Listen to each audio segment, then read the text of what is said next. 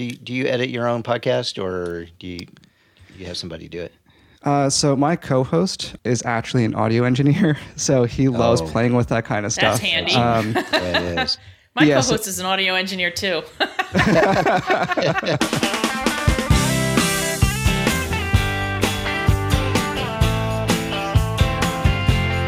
Welcome to the Geek in Review, the podcast focused on innovative and creative ideas in the legal industry. I'm Marlene Gebauer. And I'm Greg Lambert. So, as our listeners know, and as you just mentioned, Marlene, we focus on innovative and creative ideas. And today's guest is right in our wheelhouse. Adam Tsao joins us later to discuss his new book, The Creativity Playbook for Lawyers Strategies for the Business of Legal Practice. And we break down Adam's playbook and discuss how implementing creative strategies, including diversity, interdisciplinary thinking, as well as design thinking and other practices, can actually make your career fun. Who knew that the legal industry could be fun, Marlene? Yeah, I, I didn't know that the legal industry could be fun, but uh, Adam Adam shows us how. So stick around for that discussion. But for now, let's get to this week's information inspirations. All right, Marlene, you. I've, I've warned you that this was coming. So, my inspiration, my first inspiration, has inspired me to go on a bit of a rant. Well, so, I always love a good rant. yeah, so buckle up. We're, we're about to go on one. All right, I'm sitting down. Um, the American Lawyer put out an article this week called The Legal Assistance of Tomorrow May Not Look Like Assistance at All. And it was co written by Zach Warren and Victoria Hudgens, both of whom are tech writers and are typically really good at what they do.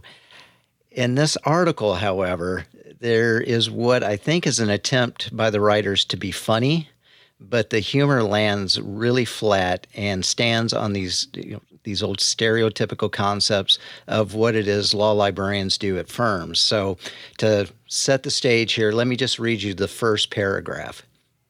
As COVID 19 disrupted law offices across the world over the past year, attorneys learned to work in a new way on Zoom calls, in Slack and Microsoft Team chats, and crucially, with spouses, children, and pets as coworkers instead of legal secretaries and law librarians.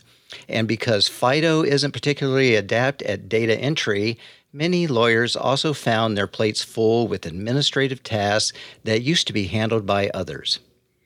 Okay. So that was the that was the opening paragraph. Sal- that was the opening article. salvo. Yeah. so and and I understand that this was supposed to be humorous, but you know, WTAF, Zach and Victoria. The- a logical reading of that equates secretaries with spouses and children and pets with law librarians. And I'm not going to speak for the secretaries, but I will step up and talk for the law librarians that we are not the lawyer's workplace children or pets, and we are not legal assistants either.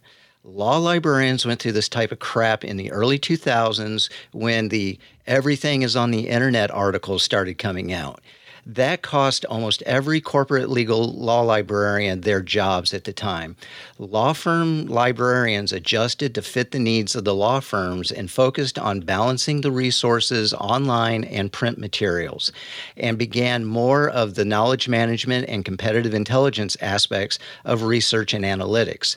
Then again, in 2008, came the consolidation of resources, and law librarians once again adjusted and began showing attorneys the value of court analytics and started bringing in tools to continue the streamlining of the attorney's practice and to show them how to do more of the research themselves because we made things accessible.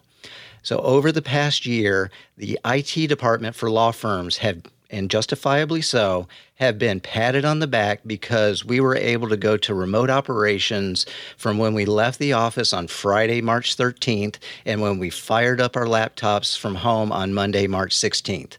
But one of the things that gets overlooked in this transformation was the fact that lawyers maintain access to their legal research and analytic tools as well.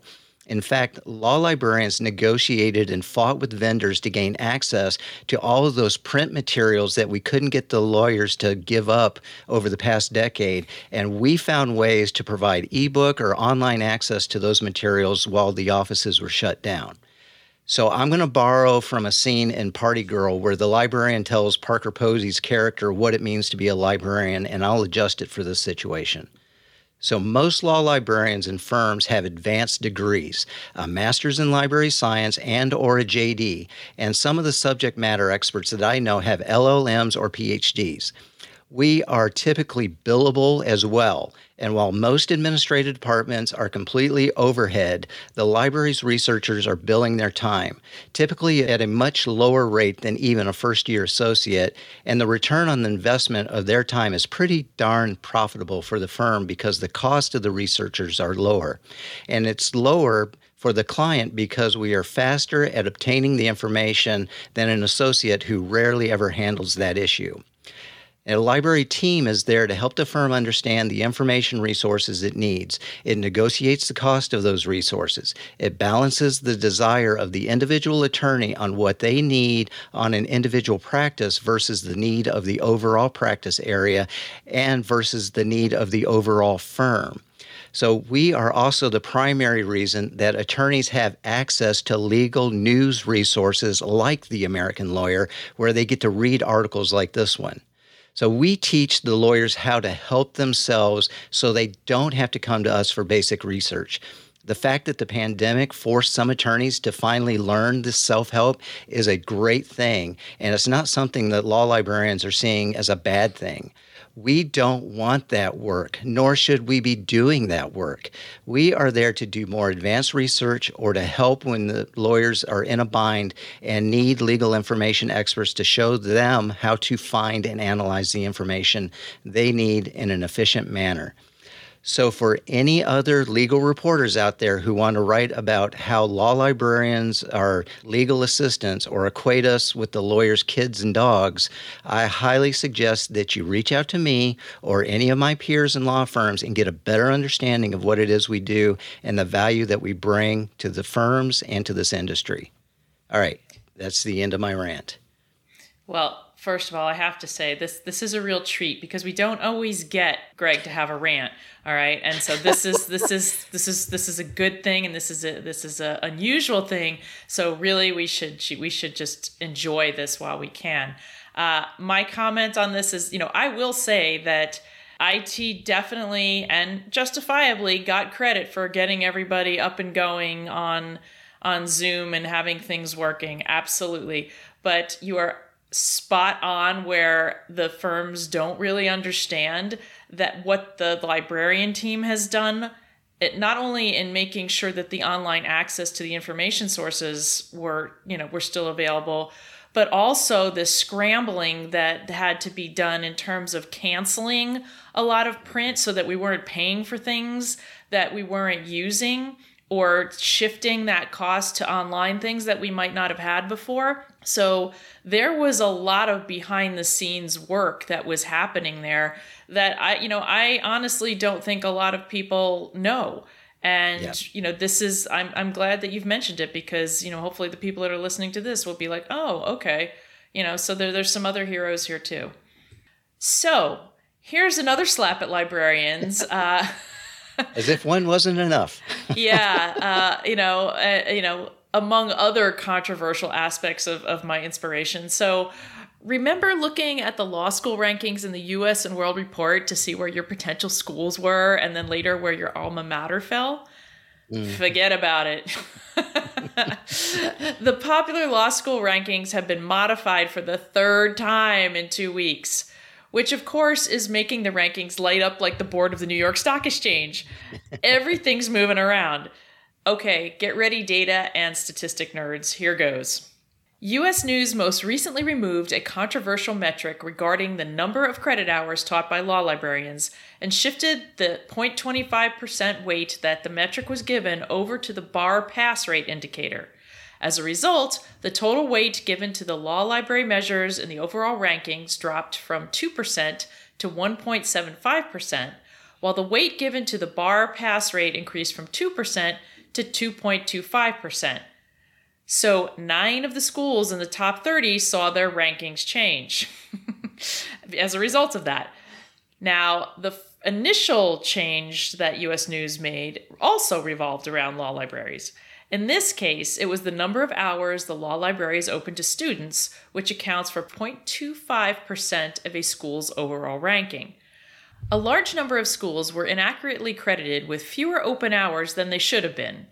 Several law schools noticed this problem when they combed through the early data. Now, this is important.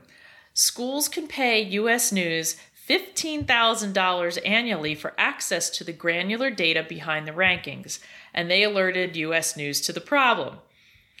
Once that error was corrected, the overall ranks of more than 30 schools changed.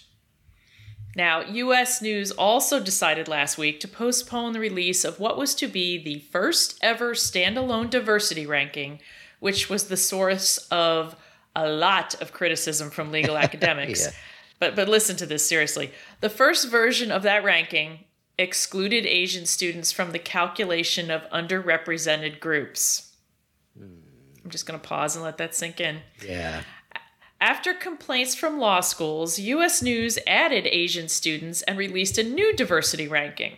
But deans then realized that the second version did not include students of more than one race. And that got everybody crazy about all of it, and then US News decided to pull it and to try again next year. I know. Critics say that this whole sitch highlights how meaningless the rankings are and the very arbitrary nature of what is measured. Yeah, it's it's the whole thing. The fact that there's a private industry news It's a outlet that, that that's doing this, uh, you know, that it's a total to farce, stop. and they're getting paid for it. It's like by the schools. It's a farce. Ignore Uh, that stuff, right. kids. yeah. All right. All right. All right. I need a palate cleanser after those inspirations. Okay. All right, so Wah, wah, it wah. is it is April. This this will roll out April first, um, and that means baseball season is back. Yay. And while the Cincinnati Reds may be one of the worst teams in Major League Baseball, they are number one when it comes to the most hackable passwords. So Darren Siegle from uh, from Specops Software runs through a list of teams of Major League Baseball teams that are most used by fans for their computer passwords. So again, he stresses you should not use the name of your team as your password. It's okay to root for them, but don't use them as your password. And and Marlene, just so you know, the Houston Astros they they were number fourteen uh, on the most popular team passwords. Well, the bottom three were the Oakland A's, the Toronto Blue Jays. Sorry about that, Zena Applebaum up in Toronto, and the Arizona Diamondbacks are the least used for passwords. So So now here's a question. So could like if you're the Astros, could you use the Reds?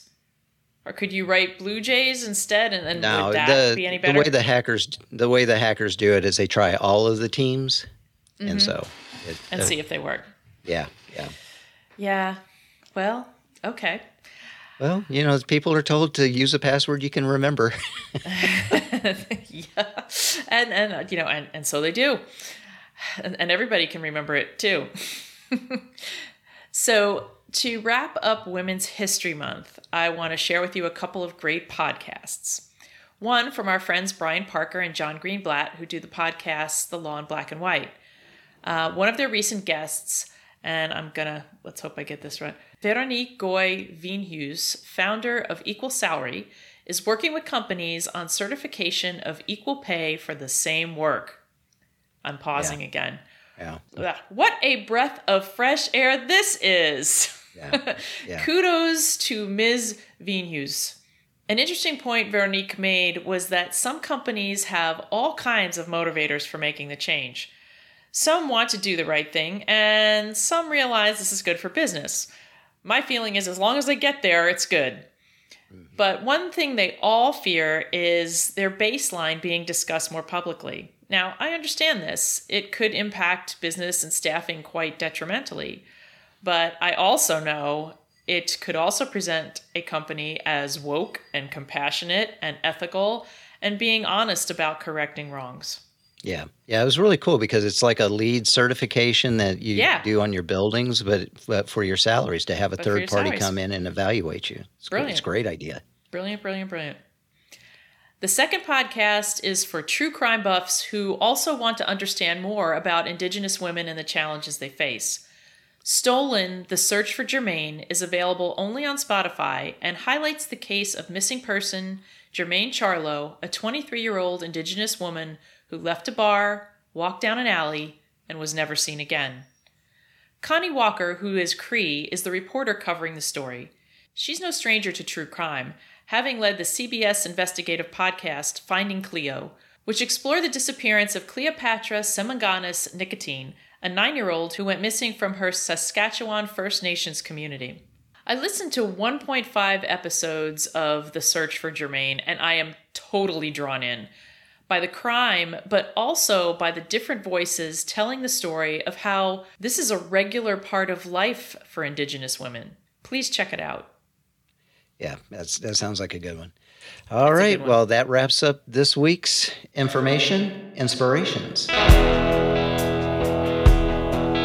those of us who went to law school, there wasn't a lot of instructional material around for creative thinking.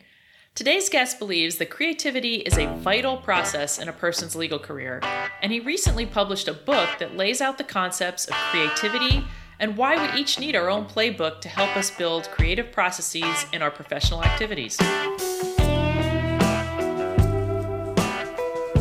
We'd like to welcome Adam Tsao, founder at Philosophy and the author of the new book, The Creative Playbook for Lawyers. Adam, thanks for taking the time to talk with us on the Geek in Review. Yeah, thank you for having me, Greg and Marlene. My pleasure.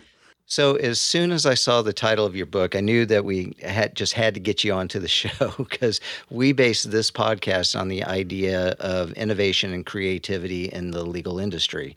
Would you mind just telling us a little bit about your background and your work there at, at Philosophy and why you decided to write an entire book based on the idea of, of a creativity playbook for lawyers? Sure, I'd be happy to. I guess I'll start at the very beginning in college, actually. So I started in undergrad at our business school. I was very fascinated by the mechanisms that drive businesses at a greater market level. After one semester, I actually decided to switch out to study philosophy full time, which is a huge shock to the system. And all my friends are like, Adam, you're really crazy. Why are you doing that? But I realized that to really come up with really cool ideas that differ from the norm, you really have to stretch your imagination and your thinking.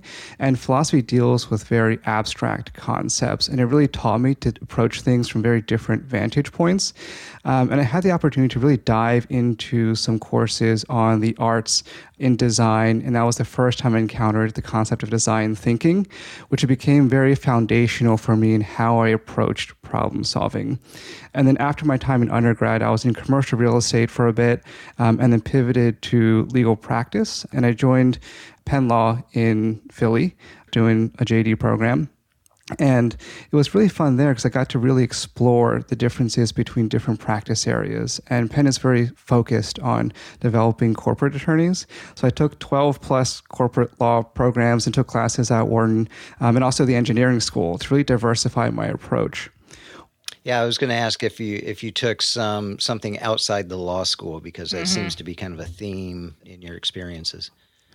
Yeah, um, I really appreciate the interdisciplinary approach um, to education and academia as much as I do the interdisciplinary approach in practice. So, the big stepping stone for me was actually taking a class in the engineering school as a law student. I'm terrible at math, so initially I was like, oh my gosh, is there going to be a math heavy course. It was also an undergraduate course. Um, but I'm like, you know, it's on high tech startups. Let me like check it out. Talk to a friend of mine who took the class and he said it was wonderful. So I was like, okay, I'll check it out. Learned a ton about building tech companies. Um, and we heard from really cool speakers, um, including some very senior uh, VCs in the Valley, um, as well as some great entrepreneurs at some fintech firms. And uh, took that experience with me actually when I started to found my own venture. Um, so it was a nice parallel between my academic training outside of the law school, in the law school, and my interest for this new venture. So once I joined practice as a corporate attorney here in DC, worked with Skadden for a bit, and then Covington after that um, in the corporate practice doing M&A, transactional work, and SEC reg. But uh, so why why the book? Why decide to to write the book itself? Yeah, so one of the things that I noticed in practice, especially with a business background, is that I thought things were done very much the same way that they've always been done in practice. Um, and I thought it's really helpful to share different best practices in creative problem solving from the business side of things, the design part of things, and especially part of the startup culture to really see how attorneys can really mix up their day to day practice to drive more efficiencies for their teams, their organizations, and also just to better serve their clients a key principle in design thinking is to be human centric and client focused.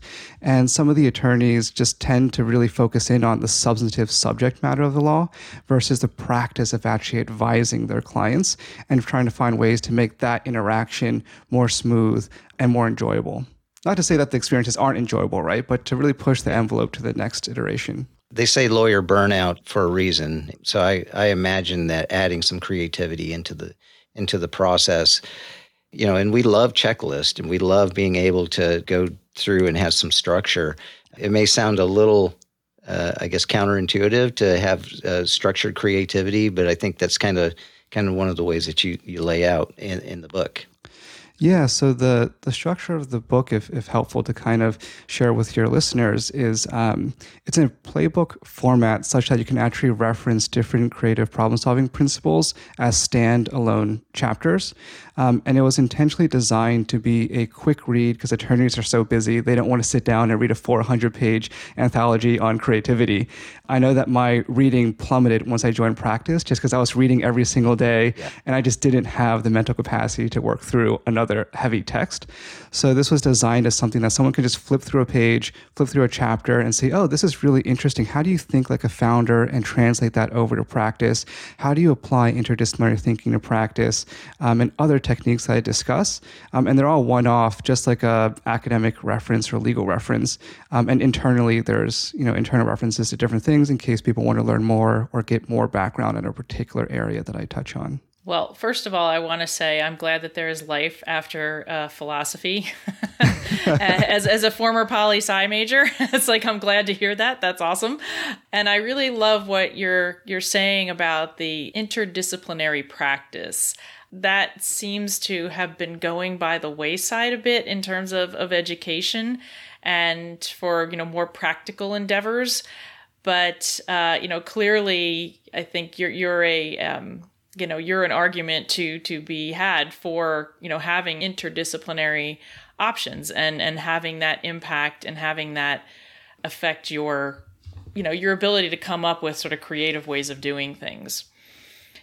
In the book you first lay out a foundation to build upon when it comes to creativity. So you know you talk about open-mindedness structuring creativity and innovation and you know again that sounds a lot like what we talk about here on the podcast and finally, creative problem solving strategies. Now, uh, I don't know about you, but these do not sound like the things that I was taught in law school.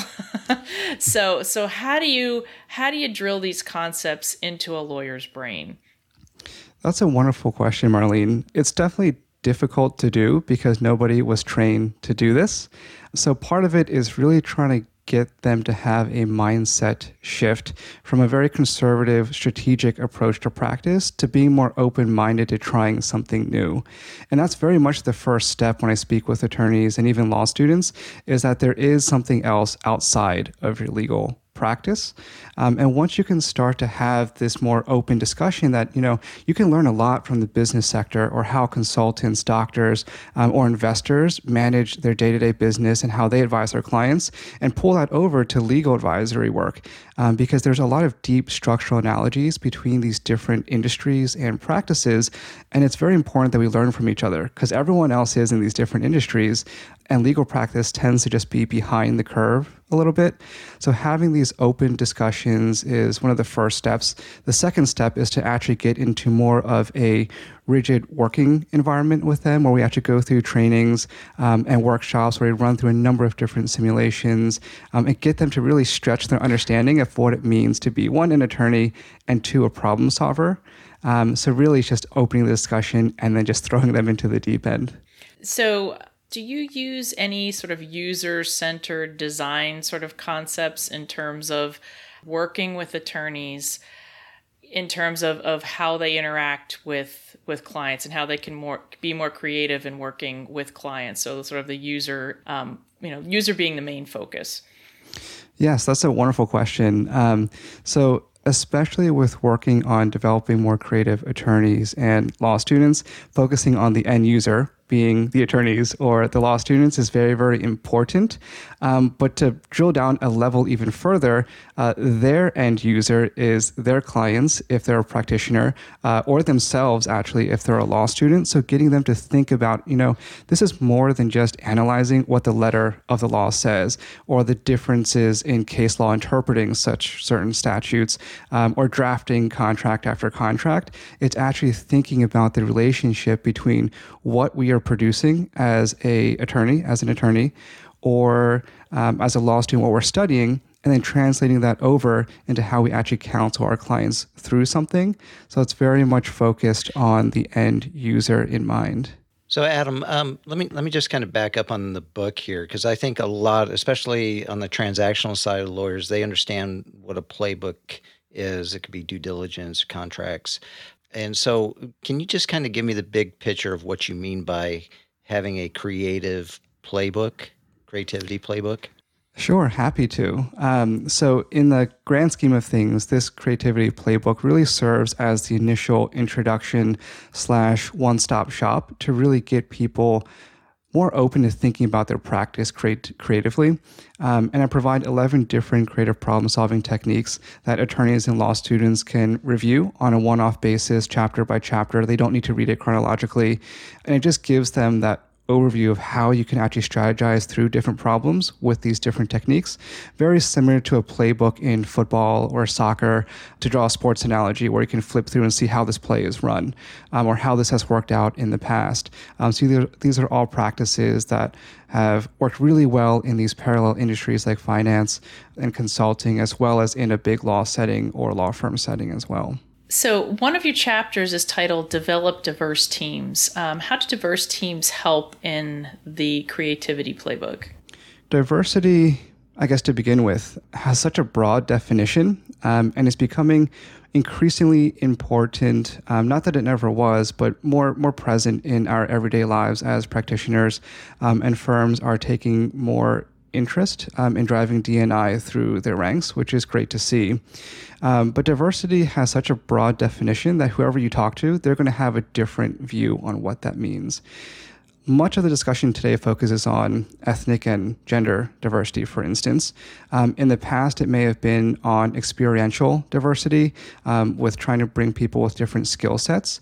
But there's also a different echelon of differences and diversity that we can drive, even from uh, accessibility or disability. Um, I actually spoke with a GC, a, a former GC, a couple of months ago who was completely blind.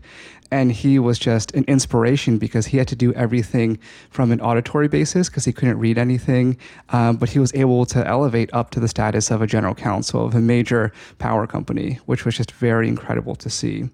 So, being able to drive diverse teams, there's a number of studies done uh, that show how diversity increases the creativity of teams and even drive the bottom line, which, as we are seeing in California with a lot of these um, requirements of having at least one female board director, um, because the studies and research show that having more diverse candidates and people at the table help drive much better bottom line results um, and really important initiatives to drive moving forward.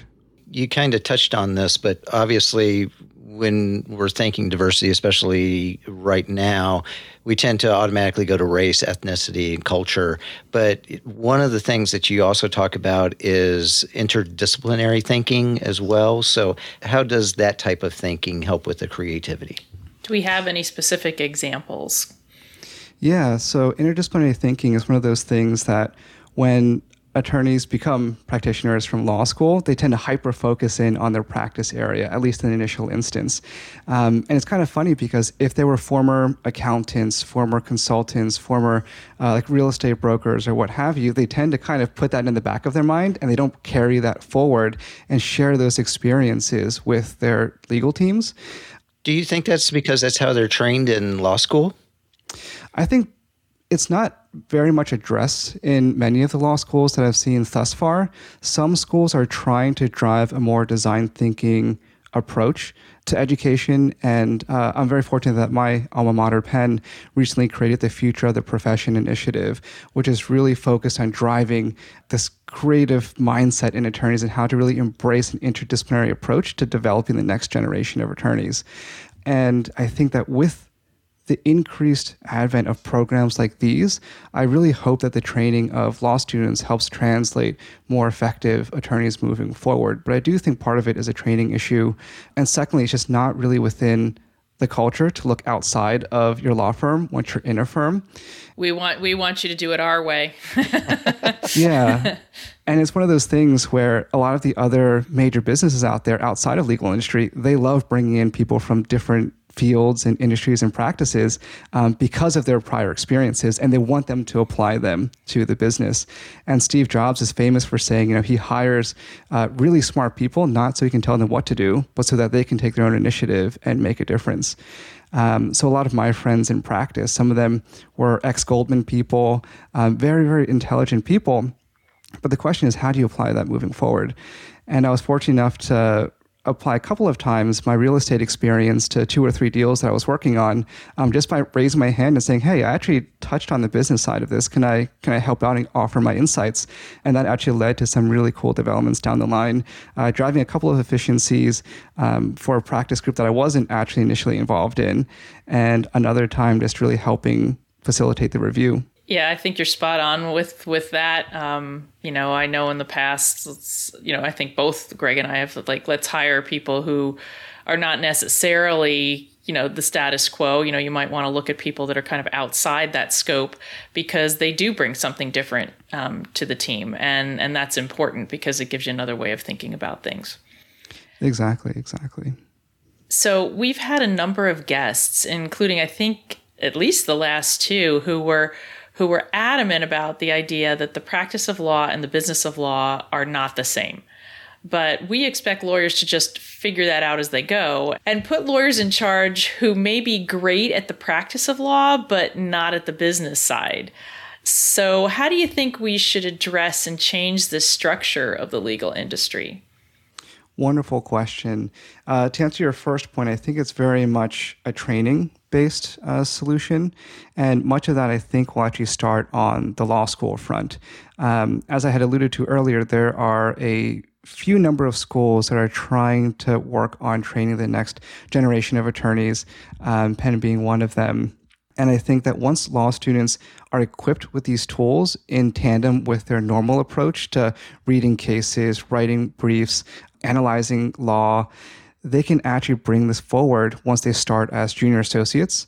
And unfortunately, there's a huge temporal component to this. So uh, these associates will obviously have to stay in practice long enough to make partner, become part of the decision making entities, such that the culture of some of these firms starts to shift forward, slow, but still making progress. Um, so it definitely takes time to affect this change.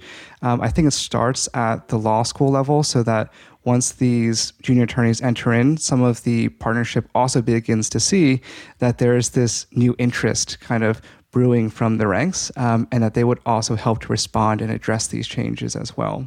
That sounds great, but I wonder if we're raising this generation of of creative thinkers, and we're starting to see this. this we're start well, I won't even say we're starting to see it, but we've seen it where, you know, people are saying, "Okay, I am not finding." You know what i need in you know a law firm structure and i'm going out and you know starting my own you know starting my own firm or starting my own company or looking for different solutions. I don't know is is it too late for firms or you know are people that are creative already sort of moving outside of that that space? That's a really cool question. Um, so thank you for raising that point. I think that there's going to be two different evolutions of this. So, one, I do think that um, a number of the larger firms are going to be part of that change. They do have the resources, they are incumbents, um, and I think it's going to be difficult to kind of transition off of them, um, sort of like how IBM used to be such a huge innovator and they're still here today. Um, though they may not be at the forefront of it, they still are able to adapt and pivot and respond to these changes. Secondly, you brought up a wonderful point that a lot of these creative individuals may want to start their own firms. Um, and what we see on the West Coast is people leaving these tech firms, starting new companies left and right to push the envelope, and they try and create better ways of practice, whether on the tech industry, hospitality with Airbnb, transportation with Uber, Lyft, um, and all these different tech coming out of there. I think the same thing will hopefully emerge on the legal front, where there's going to be groups of very talented attorneys that want to come together to form a different legal model of providing legal counsel.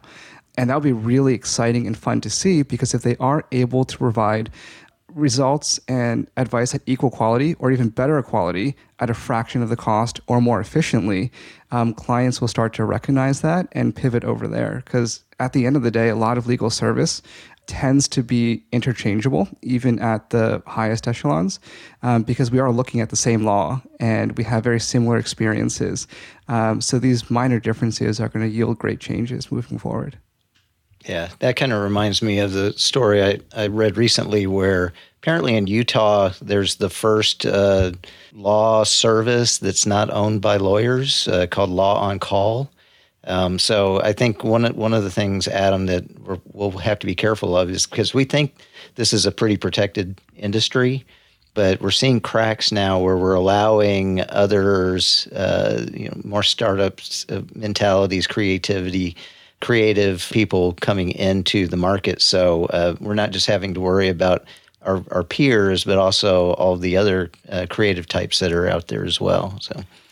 Yeah, that's a great point. And, um, you know, for most people out there, a lot of the legal advice they need can be answered on Google. Um, and I hate to say that, but it's so true. Um, and I think there is something to be said about like the democratization of legal services, um, especially with how like fintech, for instance, for the longest time, everyone thought how brokerage systems and investments were very formalized in Wall Street, but now we have Robinhood and a lot of these great fintech developments that make it very easy and accessible for people to get into the market. There are definitely negative externalities of that, and I think there are risks, um, as with any new venture, as you were alluding to in terms of having non-practitioners own um, legal advisory firms. So there are definitely challenges to, to work through there. So, one of the last things that you wrote in the book is that the creativity playbook can help make working as a lawyer and with other legal professionals fun. So, what is it about the, the creativity playbook that, that makes it fun? Yeah, we're taking notes. so, I, you know, this question of fun is very important for attorneys. I think if you were to go out and survey um, 10 attorneys, 100 attorneys, uh, 9 out of the 10 or 90% of the 100 are going to say that they're not having fun with what they're doing. And that's something that's very sad to, to not only see, but hear.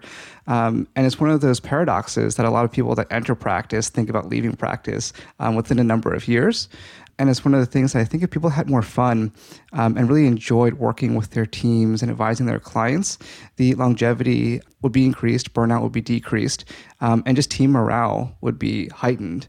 For me, I actually had a wonderful time both at Skadden and Covington and have really great friends from both, some of which um, came to my wedding. And it was one of those things where we developed very lifelong friendships there. And I had fun. And one of the things that I was able to do was create a more balanced work life, um, if that makes any sense for big law attorneys. Um, I was very heavily engaged, for instance, in different aspects with both firms outside of just um, M&A or, or corporate work. So getting involved in things like firm citizenship, I got to work on different things with people in different offices, um, really create programs that spoke to our interests and develop a community. Um, and to the extent that we had friends that would stay late just to provide moral support if we had a deal closing, it was 1 a.m. in the morning, we'd be there to make sure that we had friends and support. Um, and it was actually a, a really fun time and just taking that perspective that there's more out there than just what's in front of you on your desk, in your computer, or that case or brief you're writing. It just it's a very healthy perspective and it makes things more enjoyable. So, thinking about the creative ways to approach practice um, can hopefully help individuals see more vantage points and um, have fun with it. Well, that sounds great. Adam Tsao, thank you very much for talking with us. Uh, where can listeners pick up or download your book?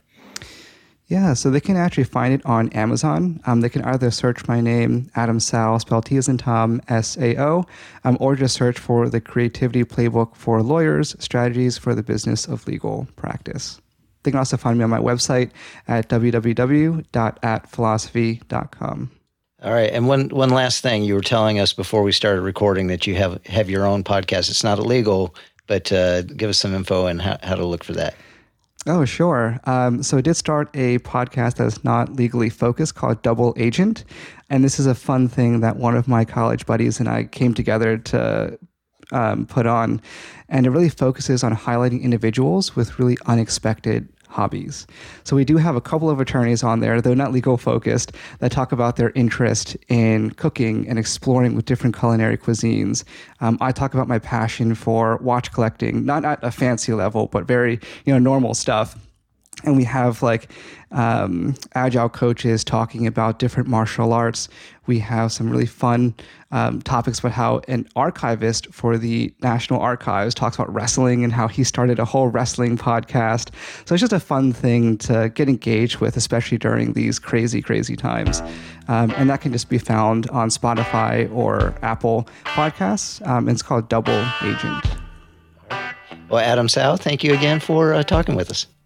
Thank you. It's my pleasure.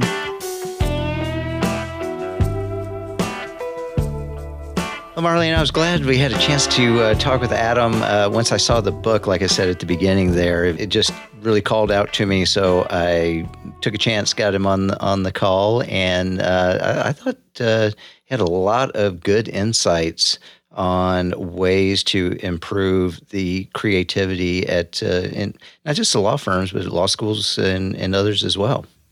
Yeah, I have to agree with that. It was just very interesting to to see some of the intersections, you know, just in terms of his own history and how it impacted and influenced him in terms of, you know, how he thinks. Mm-hmm. And I love the fact that, you know, he and others in in law schools and you know other places are, are basically taking that type of model and and trying to trying to influence you know up and coming attorneys with that um, you know i i was like laughing to myself i'm like god i wish i was a, little younger just just to kind of see where this goes because boy it would be so fun to work with um, you know folks that have that mindset so you know yeah. good good for him that and i wish i was just a little younger so. Period.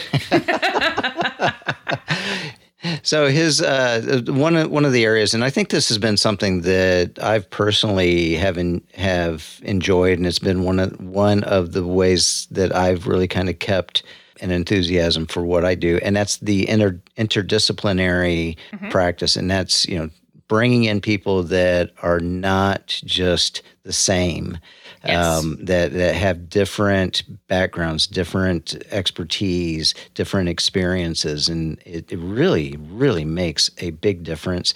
And it, you know, it's not not just that it makes it more successful, but I think that it it makes it more fun and enjoyable to do over the long term.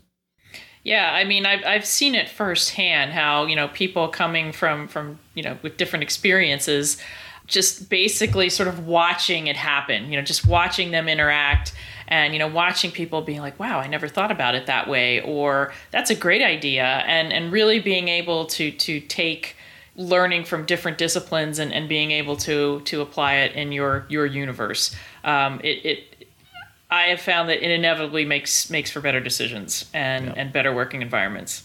I agree. All right. Well, uh, once again, Adam Tsao, thank you very much for taking the time to talk with us. Thank you, Adam. Before we go, we want to remind listeners to take the time to subscribe on Apple Podcasts, Spotify, or wherever you listen to podcasts. Rate and review us as well. If you have comments about today's show or suggestions for a future show, you can reach us on Twitter at, at GebauerM or at Glambert, or you can call the Geek in Review hotline at 713 487 7270 or email us at geekinreviewpodcast at gmail.com. And as always, the music you hear is from Jerry David DeCicca. Thank you, Jerry.